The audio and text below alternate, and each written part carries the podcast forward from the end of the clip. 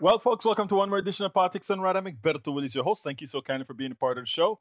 We are going to have a great show for you today. How are my peeps doing? I trust that my peeps are all doing very, very well. I trust that my peeps are doing well. Looking at the screen here, we have quite a few of you here already. Lee Grant from uh, Montgomery County is in the house. We have Bridge MCP from Binghamton, Nueva York is in the house. Mike Cisak from Missouri is in the house. Michael Rutnan from Brooklyn, New York is in the house. Uh, let's see what else we got. We also have we also have Melanie Keelan from Barcelona, Spain is in the house, and the one and only beautiful Yvette Avery Herod is in the house. We have a great hey, was that a Super Bowl or was that a Super Bowl? You know, uh, first of all, it was a great Super Bowl. I'm talking about action in the field. And second of all, it was a great halftime. I thought, I don't know about you guys, but I thought Usher knocked it out of the park. I really thought Usher knocked it out of the park. I think he, I mean, even though it seemed like there were some microphone problems in the beginning, I think he knocked it out of the park. But anyhow, folks, we got a lot to talk about. Uh, there was a hoopla. The right wing machine is going berserk and why are they going berserk? Because people decided they wanted to have what they normally call the black national anthem lift up your voice. I think that's how it goes right? You know what i'm talking about. They call it the black national anthem right? Uh, let me see if i can see the story here and bring it up for you. I hope the story is still here that uh, you know I, I, saw the story and I'm like, are you guys really to raise hell about uh, the the Black National Anthem? That you know all it all it is is you know trying to get people uh, included, right? And uh, uh, you know, beg, some of the guys are saying, "Oh my God, that is divisive." Uh really? Uh, really? I mean, the right wing is going berserk. The right wing. Let me. Let me. I want to look it up here. The right way. Black National Anthem, and I want to say put in their right wing, because right wing folks they are going berserk, and I don't understand why they're saying, "Oh, it is. It is divisive and." all that sort of thing. And I'm trying to figure out Let's see. Matt Gaetz says it's race baiting. Okay, he said it's race baiting. All right, let let's let let's let's look at something here because uh, Matt Gaetz says race baiting big. Uh, let's see, big game before the. he says Matt represent. Let me put it on the screen because I, I want you guys to and then we're going to get it in the program. But I think this is. I actually think this is sort of uh, like important uh, wait a minute. Let's see. Why am I? Why don't I have this on the screen? Oh, I see why. Because it's a different browser. Let me let me get it into the right browser so that I can get get the right thing here. So, guys, bear with me as I kind of fix this stuff up here. But I want to talk about this. I really want to. That's wrong one. Wrong one. Wrong one. I really want to talk about this. And the reason I want to talk about this Madre carajo, lo perdí. Lo perdí. Okay, let's let's do it again. Uh, Black National Anthem, Matt Gaetz. Let's see what Matt Gaetz had to say. Okay, here we go. This is Matt Gaetz now, right? Representative Matt Gaetz declared Sunday he wasn't going to watch the Super Bowl over performing of the national black the black national anthem before the game. The song lift every voice and sing. A very positive thing, right? Lift every voice and sing. I mean, it's, it's a nice, nice thing, right? Uh, the words were penned by NAACP leader James Weldon Johnson in 1900 and set to music by his brother John Rosamond Johnson. The song was later used for inspiration about the civil rights. Okay, and uh, you know, I I think it's a good thing. Gaetz represent, represented a supposed conversation with his wife Ginger on X to spew his racial charge hour. Wife, today is a Super Bowl. Me. We aren't watching. Wife, why? Me. They're desecrating America's national anthem by playing something called the Black National Anthem. Wife. Uh, does that mean Cardi is performing? Uh, wife. Uh, uh, shortly before the kickoff, Grammy, Andra sang Lift Every Voice and Sing. So let's stop a little bit. You read the words of Lift Every Voice and Sing. Okay? Read read the words. And they call that divisive, right? But here's what I want everybody to read. The national anthem that we are all supposed to sing and be proud of. The national anthem here it has a third verse. And in that third verse of the national anthem of the United States, black people are desecrated. So here we have a loving song, lift every voice and sing. And let me go ahead and find the words for lift every voice uh, and sing, right? Let's the lyrics. I should I shouldn't say lyrics. I should say the lyrics because I want to show you how distorted, unfair, and uh, how people just want to stuff things down your throat. And they're telling you, yes, so we don't care about your feelings or we don't care that we've wronged you. We don't care about any of those things. All right. Now I, I and and I, I look I, I'm I'm showing you the what's what's on that song. Lift every voice and sing till uh, earth and heaven ring. Ring with the harmonies of liberty. Let her rejoice and rise. High as the listening skies, let it resound loud as the rolling sea. Sing a song full of faith. That dark past has taught us. The dark past we've had has taught us. Okay? Now, continue reading the entire thing that I have there for the black national anthem. It's all uplifting. It's all about God. It's all about good stuff. We have come treading our path through the blood of the slaughtered, out of the gloomy past, till now we stand at last, where the white gleam of our bright star is cast. All positive. That is the anthem that, you know, some people like to call the Black National Anthem. It's all positive. Completamente positivo. Now, Let's go to the song that is our national anthem of the United States of America. And the third verse says this, and this is Remember, uh, uh, Francis Scott Key is on that while the bombs are glaring. He's on that key writing this stuff, right? He's on. Look at what it says on the third verse. And where is the band who so vauntingly swore that the havoc of war and the battle's confusion, a home and a country should leave us no more. Their blood has washed out their foul footsteps pollution. No refuge could save the hireling and slave from the terror of fight on gloom of the grave. Nothing, nothing. And the star spangled banner in triumph doth wave o'er the land of the free and the home of the brave. I mean, which is the loving song here?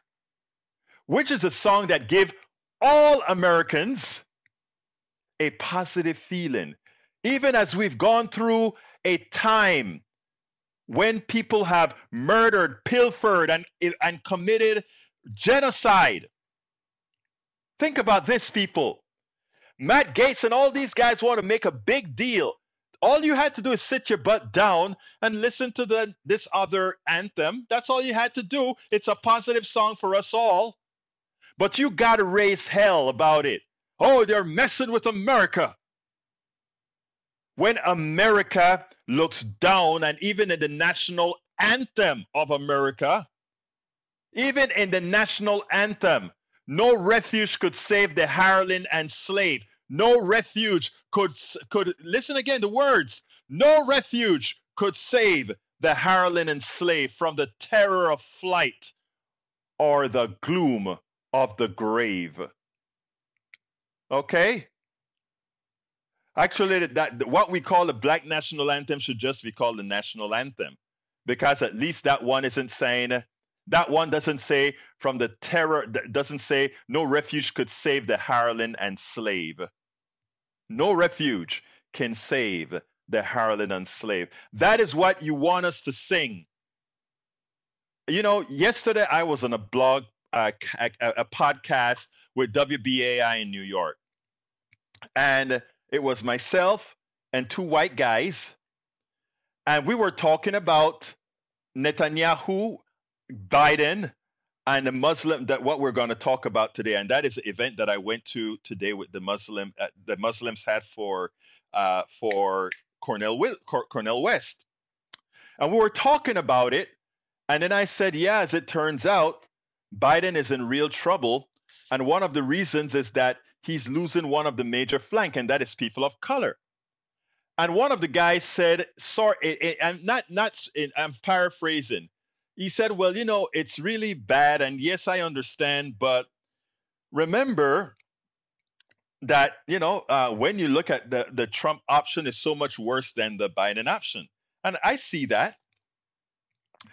But what I told them, I said, you know, the reason why many people can sit back and wait for Netanyahu to decide to change positions wait for Netanyahu to say, okay, I'll stop killing Palestinians now. I'll stop destroying the infrastructure and buildings now. I, yeah, 1,200 Israelis were murdered, killed, terrorism against them, but their infrastructure still stands. But most of their people still stand and can walk the streets, even with the pipe bombs flying in the air. Our American tax dollars are shooting them out of the sky if and when they show up. So 1,200 Palest- I mean, uh, Israelis got killed. Now we have over 30,000, if we count those that are still hidden in the rubble, dead. And Biden goes goes ahead and like, I wish Netanyahu would stop doing it. Netanyahu is being irresponsible, and you know it's nonchalant. Let's let's just hope that he does better. Let's hope. And I said to them, I said, let me tell you how I want you to see what's occurring in Palestine through the eyes of most people of color that have been oppressed before. Because what they see is a is an American president that isn't necessarily interested in creating any friction with a particular section of the white Jewish community AIPAC and will try to convince Netanyahu to stop the killing. But while he's convincing Netanyahu not to stop the killing, the killing continues. As opposed to saying, Netanyahu, you will stop, or the influx of monies and arms cease to occur. If, if, if people of color who are used to being uh, who's not who are never taken seriously who are allowed to feel pain others aren't necessarily allowed to. Panama getting to get noriega killing a bunch of panamanians didn't matter. We don't do that in any country in europe. We don't do that in any country where where there is not an excess of melanin. So i'm talking to my brothers on wbai and I'm saying, see it through my eyes. And a lot of people of color are used to pain. So the pain of Donald Trump will not be as bad to them to the pain of Donald Trump for those with privilege. So many a times they will say, I just because my the brothers and sisters that I've supported in the movement for all this time, that they're asking me to take one more for the one more for the group. Take one more for the group. We are not going to fight for reparations. We're not going to fight to stop the, the what's going on in in in Israel in, in Gaza. We're not going to fight to say your life has the same value as mine. You see? And that is what's occurring in America right now. And the Muslim community that I went to, uh, the the, orga- the the event that I went to on Saturday was a perfect and clear example about you know what we have been given money all along. We've been supporting the party. We've been supporting Biden. And Biden did not have the decency to come to the Muslim community and say, you know what? I am going to be that central figure to mediate and not take sides.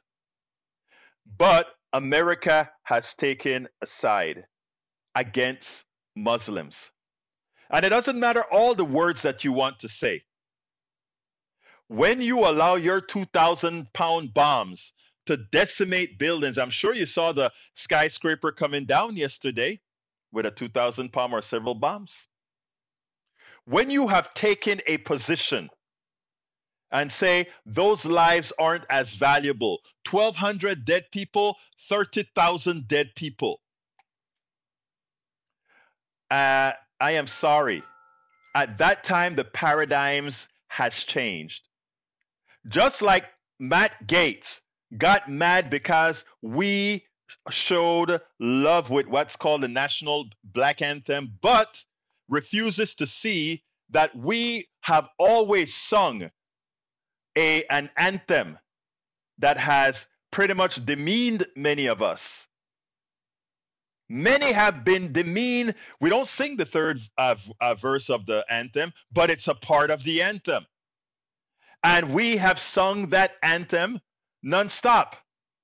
People have lost job. Kaepernick, uh, uh Kaepernick has lost his job because he knelt during the anthem, justifiably so. Justifiably so. So don't, first of all, ask me. I sing the national anthem of Panama. I sing the national anthem of the United States. And I sing the national anthem of the, uh, the Black national anthem. I'll sing them all. Knowing that it is not the words in verse uh, in verse uh, the verse three.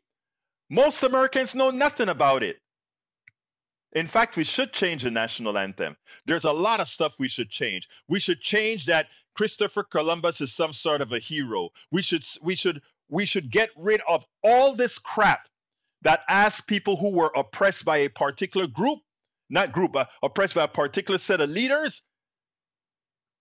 You know, uh, we can keep. You want to keep their statues up and all that crap? That's fine. I'm not going to see the statues, but to ask us to learn in school that these guys were heroes.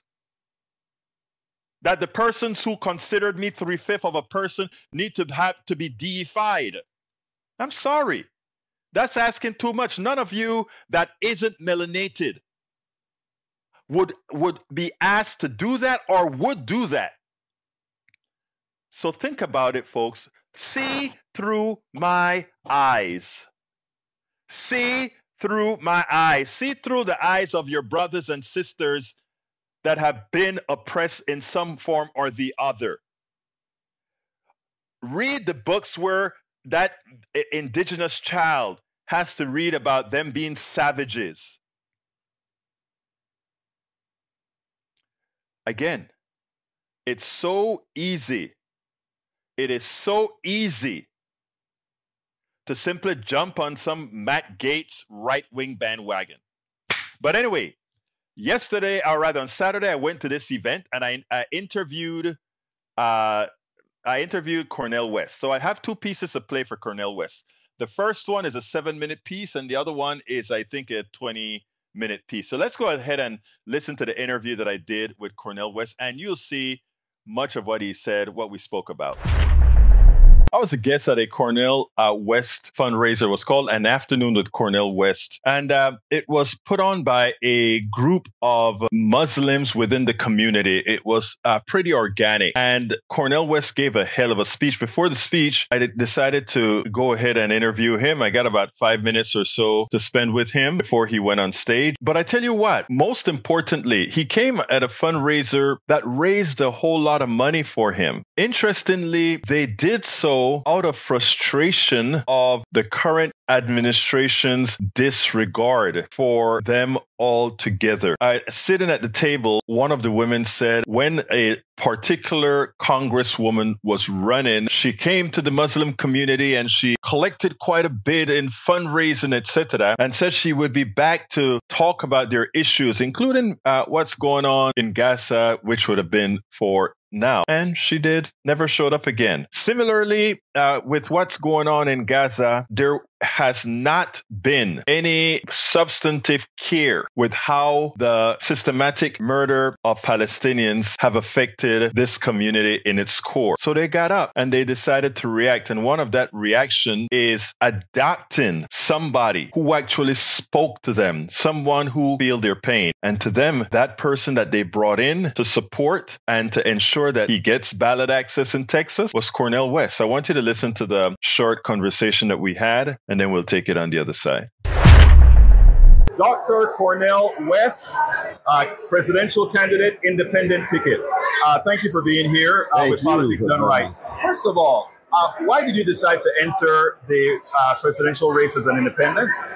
Well, it's very important that poor and working people of all colors have somebody deeply concerned, concerned about their plight and their predicament. Unfortunately, we have a two party system, both of them deeply tied to Wall Street, deeply tied to war, and seem to be unable to, even speak publicly and passionately about a genocide in real time. And when you're talking about Palestinian children, you're talking about Palestinian women and Palestinian men, that's not a political issue. It's not a matter of electoral Machiavellian calculation of interest. It's deep moral and deep spiritual issues. And unfortunately, it's very clear that both parties seem to be beyond redemption when it comes to speaking to the plight and predicament, not just of Palestinians in Gaza, but the poor and working people in the United States as well. Now, you gave an inspiring speech yesterday where you talked about the realignment of the, the American citizenry in general, which I think is pretty important because it is starting to say that remember the Powell memo and the institutions that oh, came yeah. about from the Powell memo. Those things are starting to lose their effect on people. People are starting to think more on their own. Do you think this is something that will continue, or do you think the advent of a Donald Trump possibly becoming coming into power will kind of snuff that out? Well, we're at a moment now where things are so unprecedented, they're fluctuating, they're visional and tentative. We don't really know exactly what's going to happen. It depends on what we do. That's one reason I'm so very blessed to be here in this consecrated place in Houston, because we've got to tell the truth to the American people and let them know that you can't have a Republican Party that's leading us to civil war or a Republican Party that's leading us to world war. We have to have alternative voices, alternative analysis, and alternative solidarity because we have to do it together. And we have to have spokespersons and leaders who are not garden variety politicians but tell the truth and respect the people enough to fight for justice. Now, they, I know they're about to start, but they have concertedly taken you out of the media now that you're running. What can you do about it to get the exposure that you need? Well, no, the media's been very kind to me. CNN has been kind. MSNBC's never had. But BBC, bottom line, Al Jazeera, actually, I'm surprised that the media's been as kind to me give me the message that I have. Now, they may try to cut me off later on, but uh, but they've been relatively kind. and I use whatever I can, whatever platform, whatever weaponry to be true through the quest for truth and justice and love. Last question: symmetry of what occurring, the asymmetry of what's occurring in Israel and Gaza right now. What's your thoughts about uh, somehow we are not seeing that asymmetric effect of the amount of murdered Palestinians versus what we have uh, in in Israel proper? Well, one is that unfortunately, I think sadly, tragically, we still have a culture and a media that doesn't believe that a precious Palestinian life has the same value as a precious Israeli life. And I have no patience with that kind of racism and that kind of tribalism, that kind of chauvinism. And we see it over and over again. And that's why it's very important for us to not just raise our voices, but our bodies and come together and let the world know that a Palestinian baby is as precious as any baby in the world, including my own baby. Dr. Cornel West, thank you for having spoken to Politics Done Right. Oh, thank you so much, brother. You can't help but really feel what Cornel is talking about, Dr. West is talking about, because I don't think there's anything that he said that we could disagree with. The only thing that w- many would say is, well, is a vote for him a wasted vote? Well, I'll tell you after being in that room, these people don't see a vote as a wasted vote. They see their vote as a message. And wherever wherever things fall, they're willing to accept that given the way that they feel disregarded from those they have given their support election after election. Uh, he says, Egberto Willies, this explains it. Lift every voice and sing. A song often called the Black National Anthem was sung before the Super Bowl for the fourth year in a row Sunday. This year, Grammy winner Andra Day sang the tune after a ceremony for the Walter Payton Man of the Year Award. The inclusion of the Black National Anthem, along with the Star Spangled Banner and America the Beautiful, has been w- met with both praise and criticism. But the tradition continues nonetheless. Let's take a closer look at the Black National Anthem. Why is the Black National Anthem sung before the Super Bowl? The NFL began having a singer perform Lift Every Voice and Sing before the Super Bowl in 2020 in the wake of racial and social justice protests in the United States following the death of George Floyd. At the time, the NFL committed to sing the Black National Anthem before the Star Spangled Banner ahead of every Nash NFL game during week one of that season. The NFL also announced it would commit $250 million over 10 years to social justice initiatives during this 2020 movement targeting what it calls systemic racism and supporting the battle against the ongoing and historic injustices faced by African Americans. Look, it is essential now for uh, for us to not cower to when it comes to items like this. Sing the darn uh, the other national anthem. Go ahead and if if you feel uh, if uh, we, it is time for us to be honest about who we are, what we've done, and what we continue to do. So um, as Cornel said, I am with that 100%. Hey, uh, somebody called a few minutes ago.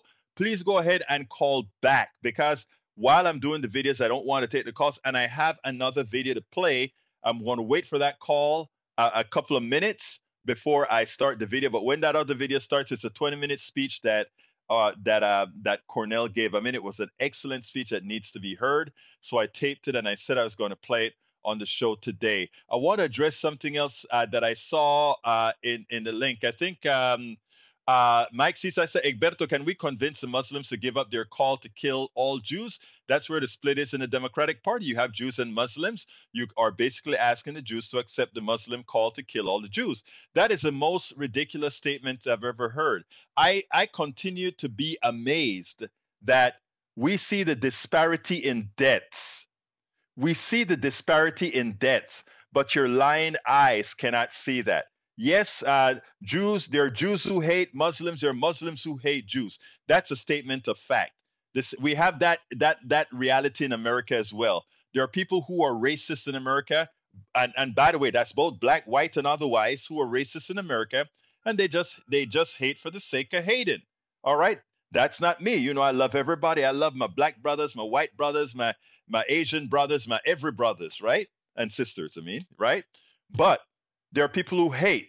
But this fallacy that you want to have that somehow it's it's it, it's uh, asymmetrical on the Muslim side that there are Muslims just wanting to go and attack Jews. And many a times the feeling is mutual, right? And what I always tell people is don't don't listen to don't listen to what people are saying. Watch what they're doing. And if you take a look at the death rate, let's look at Jewish deaths, Muslim deaths. In, the, in, this, least, in this most recent event, 1,200 Jews, 30,000 plus Muslims. Uh, infrastructure in Israel almost intact. Decimated Gaza with settlement going on all through the West Bank. That is the reality. And to ask people not to believe what they're seeing is, in effect, it's not just frustrating, but it should be shameful on those who try to make it seem less asymmetric, asymmetric than it is. The truth of the matter is the people feeling the pain, the people doing the suffering right now are whom? Muslims. You go ahead and look at Gaza, you see a tent city as far as the eye can see. No sewage, no nothing. Why? Because they supposedly uh, uh, Israeli IDF has decimated the thing. Believe your eyes. Believe your eyes. It's not lying to you. Anyway, since I didn't get that second call, I'm going to go ahead and start the other uh, video. This is going to be about 20 minutes. So this will end at 57, I believe, 56. And if somebody calls after, then I'll take it. But let's go ahead and do that call. I mean, do that that that new video right now. First thing I want to say is that there's a sweet spirit in this place. I felt it when I walked in. You can't have a sweet spirit unless there's a soulfulness. You see, I come from a soulful people. And soul ain't nothing but the sharing of a soothing sweetness against the backdrop of a grim catastrophe. And the catastrophes take a number of different forms.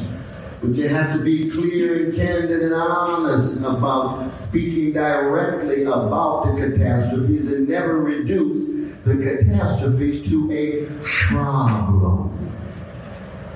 Catastrophes are catastrophes. You see, there's four fundamental questions for any serious wrestling of he or she who decides to raise their voice and speak directly about various forms of catastrophe. The first is how shall integrity face oppression? And integrity has to do with what? Dealing, digging very deep in the dark corners of your own soul and straightening your back up and having the courage to speak honestly about catastrophe.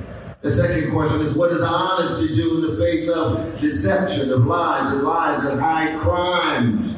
And we're living in a moment where the lies are being exposed, the veil is being ripped off, and those lies and high crimes mean that sooner or later, as the great Malcolm X used to say, chickens come home to roost. You're going to reap what you sow. Truth crushed the earth shall rise again, and the condition of truth is to allow suffering to speak. This is an unprecedented moment pivotal moment in the history of Houston, the history of Texas, the history of the American Empire, the history of the world. And what is so pivotal about it? Because something is happening. Paradigms are collapsing. Frameworks are melting. People are waking up. And look at American politics. American politics has been for so long. Two parties tied to Wall Street and war. $8 trillion spent on war since 2001 in Iraq. And yet when it comes to health care and education and jobs with a living wage and adequate housing, we can't find a penny. That's more priority. That's been the work.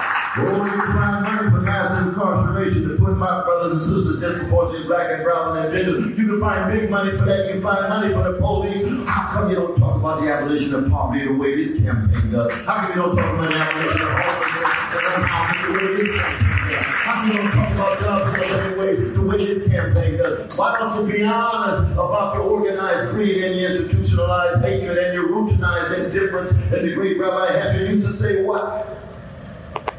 Indifference to evil is more insidious than evil itself. That's true. It could be the suffering in Houston.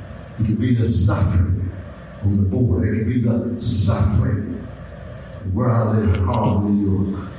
It could be the suffering in Lagos. But right now, the fundamental litmus test of the precious Palestinian children and women and men who are undergoing not just a crime against humanity, not just a war crime, but a crime of genocide. It has a distinctive quality to it. If you would think there would be voices in every corner of Congress, every corner of the Democratic Party, every corner of the country, where are voices? I come from a people whose anthem is lift every voice, not lift every echo. You got a lot of echoes and silos. All you have to do is listen to the politicians. Well, I, I think I might use the word ceasefire sooner or later. Let me check and see how things are going. Let's see what the polls say. No, we want to know what you believe deep down in your gut. We don't want to know what your brand is. What kind of commitment do you have to a cause? A brand ain't nothing but a market strategy to help you get along with your next career and your next election. The cause is something deeper. What are you willing to sacrifice for? What kind of burden are you willing to bear? What kind of voice are you willing to bring to bear as it relates to catastrophe? Now, see, I come from the blues people. The blues is about catastrophe. B.B. King say, nobody loves me but my mama, and she might be driving too. I mean, we laugh, but that's like Sophocles' Antigone, isn't? That's catastrophe.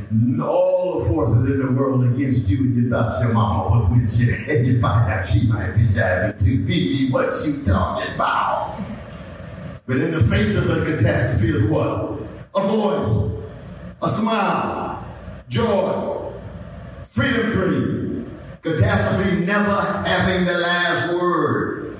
We're here in part because what is happening in Gaza is creating new paradigms and new frameworks, not just in Houston, not just in Texas, not just in the American empire, but all around the world. People are seeing the lies, they're seeing the crimes. They're seeing the lack of integrity. I was reading the other day, Biden talking about, well, in private, I'm, I'm very deeply concerned about the civilians. You don't say.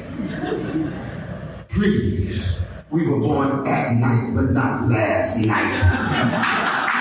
14,000 precious Palestinian children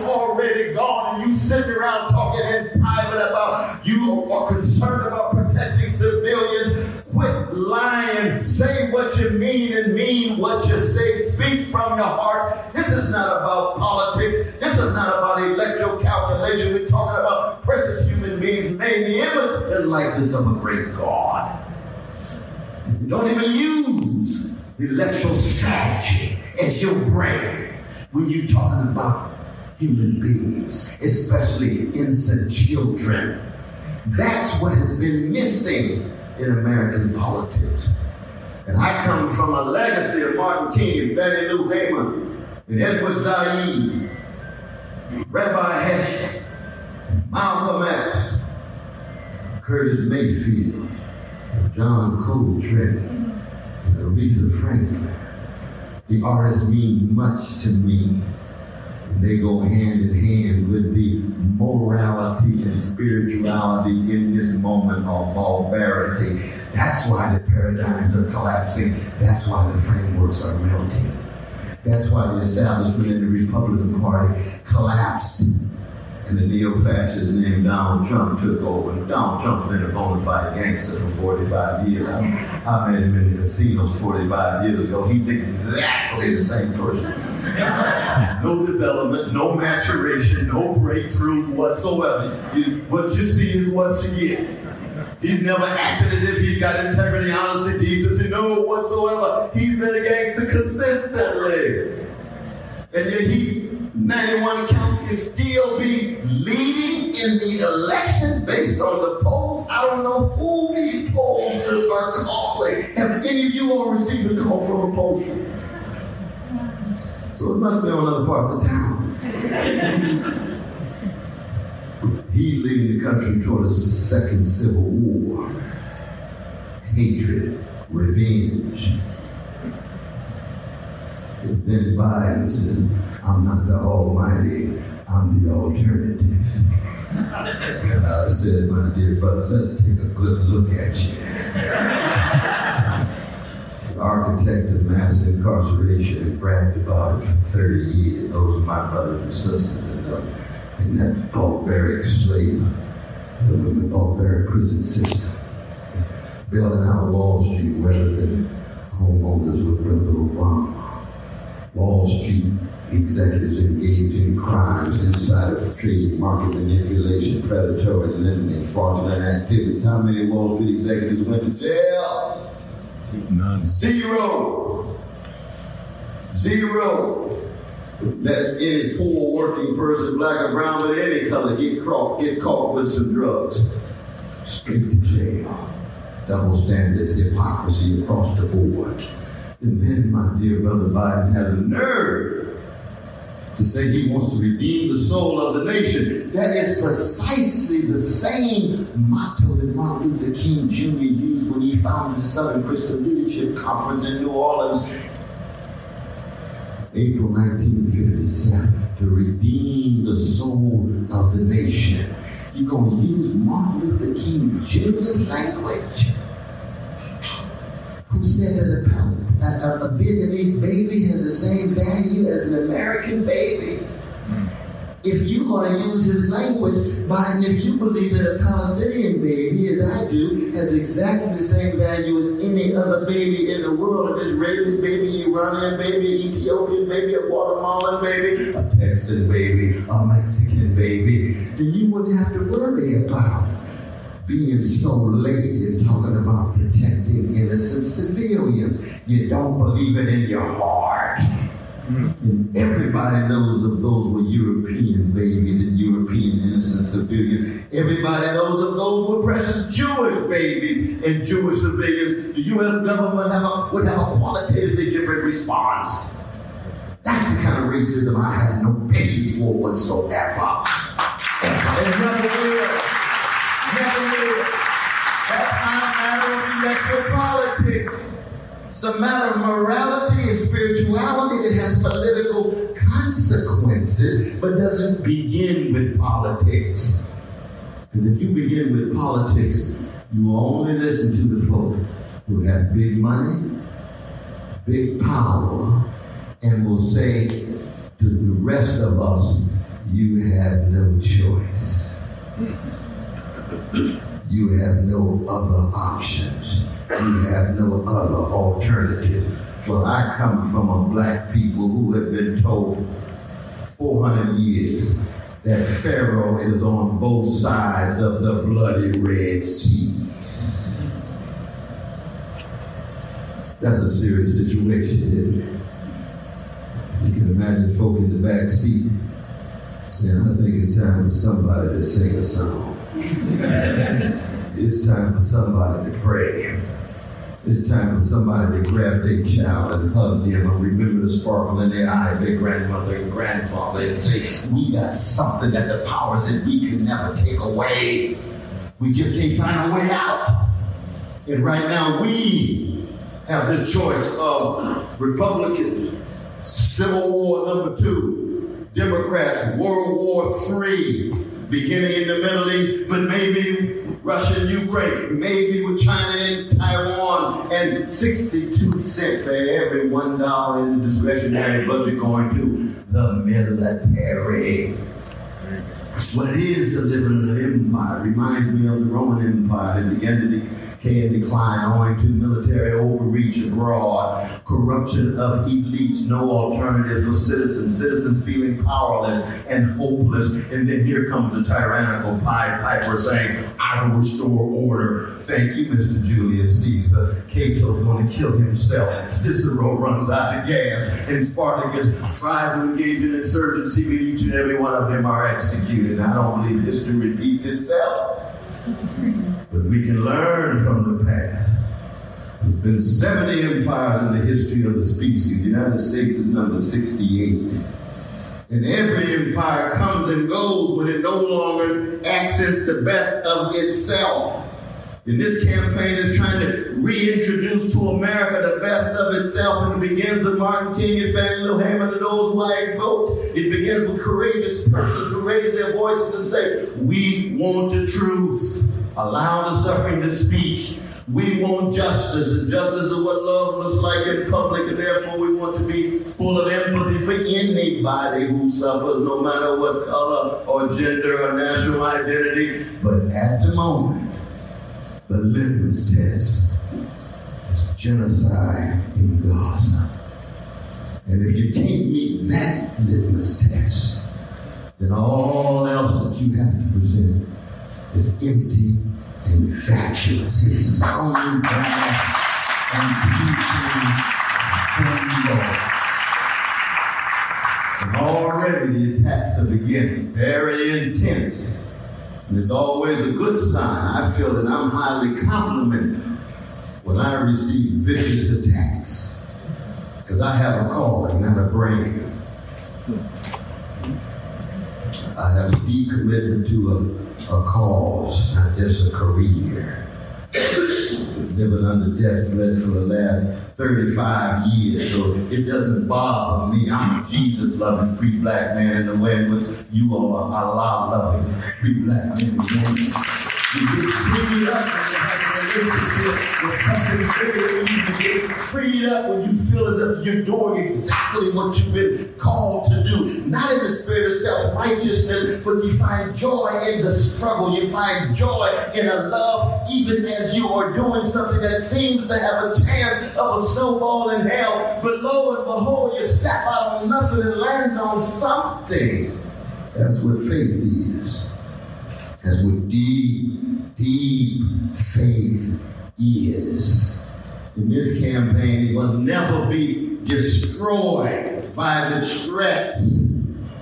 In the same way that this particular body that I have may go, but the spirit will never be destroyed because truth, because justice, because love in the end will never go out of style and there'll always be a cloud of witnesses who will come after. So this campaign ain't nothing but a moment in the movement trying to be soulful when sharing sweetness gets backed up some catastrophe. That's what it is. And we do it with a smile. We do it with joy. It's difficult because we broke the Ten Commandments financially. We don't have a lot of flow. See, $27 million. Even Brother RFK Jr. got $27 million.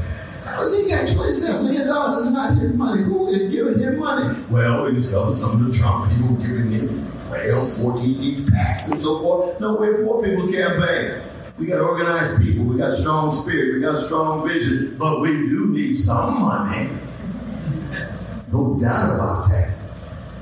But the moment in which that money becomes idolatrous, the moment in which that money becomes the very thing that determines what you think and what you do and how you act and how you laugh and how you love, your campaign is over.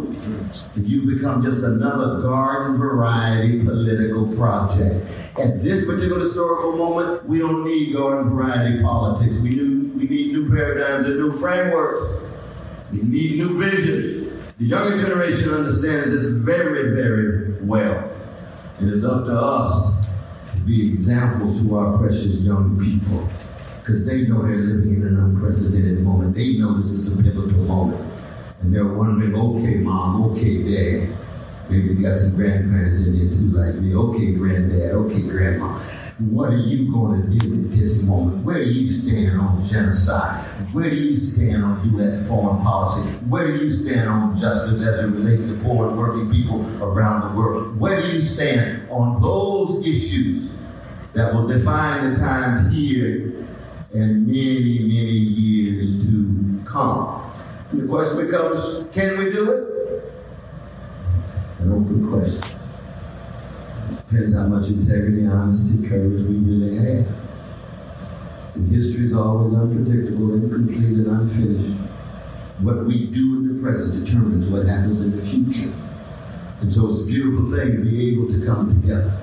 And I can grant you this, that to the degree to which the mainstream, including the Democratic Party, more and more see deep solidarity of black people, of brown people, of courageous, visionary people of all colors, with Muslims with Arabs and Palestinians, they don't know what to do.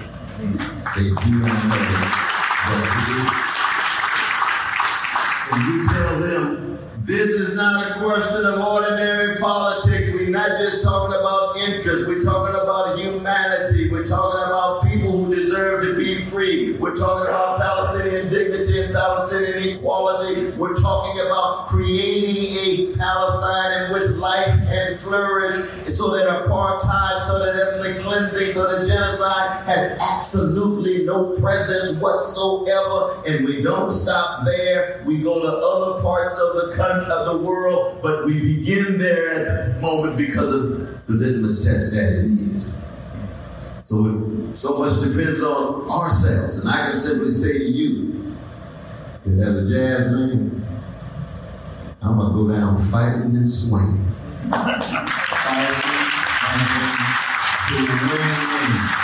swinging for the children, swinging for the innocent ones, swinging, swinging for those whose humanity is so often rendered invisible, even in the corporate media. Why? Because it's right, because it's moral, and because it's just. And then the political consequences flow. That's what this gathering is all about. Thank you all for being so kind. Thank you for being so. Thank you for being so. Now, let me tell you, I get it when people say, you know, uh, he's not going to win. You know who knows he's not going to win? He does.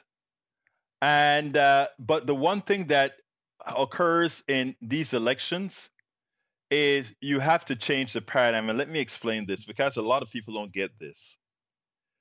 What Biden is doing right now in Israel without any pushback, or I shouldn't say without any pushback, but pretty much taking the Muslim community for granted, pretty much taking people of good faith for granted, uh, taking humanity for granted.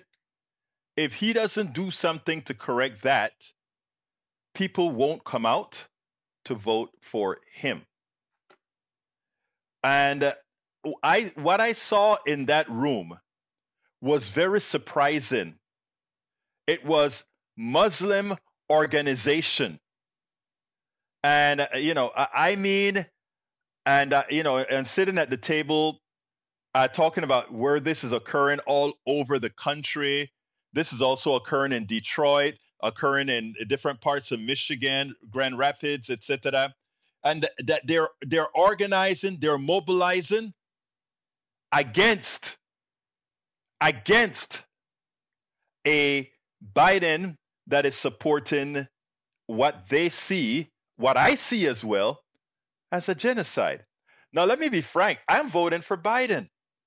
And a lot of those people in there, in as much as they're giving hundreds of thousands of dollars to uh, to Cornel, which should really would have been so much more, you know, if we really were into Biden, that could do so much more a lot of these people there, in fact, a couple of them told me, yeah, I gave 3,300. We need to get his voice out, but we're voting for Biden. But a lot of our other people are not. And they need to have the wherewithal to push a guy who's speaking his language with the expectation that it gets to Biden, who is blind you know, these they actually think that they can just go ahead and harm a group of people and then come back and say either you don't have anywhere else to go or look at the other guy, he's so much worse than I am. A lot of these guys are saying, "Well, give me the guy that's worse just to just to show you that your morality was suspect." And I'm willing to take and sacrifice and take the pain for that. How much longer are you actually going to ask me wait my turn, wait my turn, allow it to slide. You know whose turn never come? You got it. You know whose turn never come. So I get it. I get it. And I understand the fear that many have. Oh my God, third party uh, uh, Cornel West is going to create a problem. Cornel West is a good guy. Kennedy is a nutcase, but Cornel West is a good guy. Cornel West is a humanist. Cornel West is the one who believes in humanity. And the expectation is that Biden and the party will say, oh my God, we need to shape up because the young people, they believe in humanity. Gen Z, uh, Gen Y, millennials, they believe in humanity. And what Biden is sanctioning right now in Gaza is inhumane. It's inhumanity. It's genocide. It's the murder of too many. Not too many. The murder of one is enough. And until, and the Cornel, when as people see Cornel get more uh, more support. And I tell you, I was shocked. He he raised probably a hundred thousand dollars in that small room. I was shocked.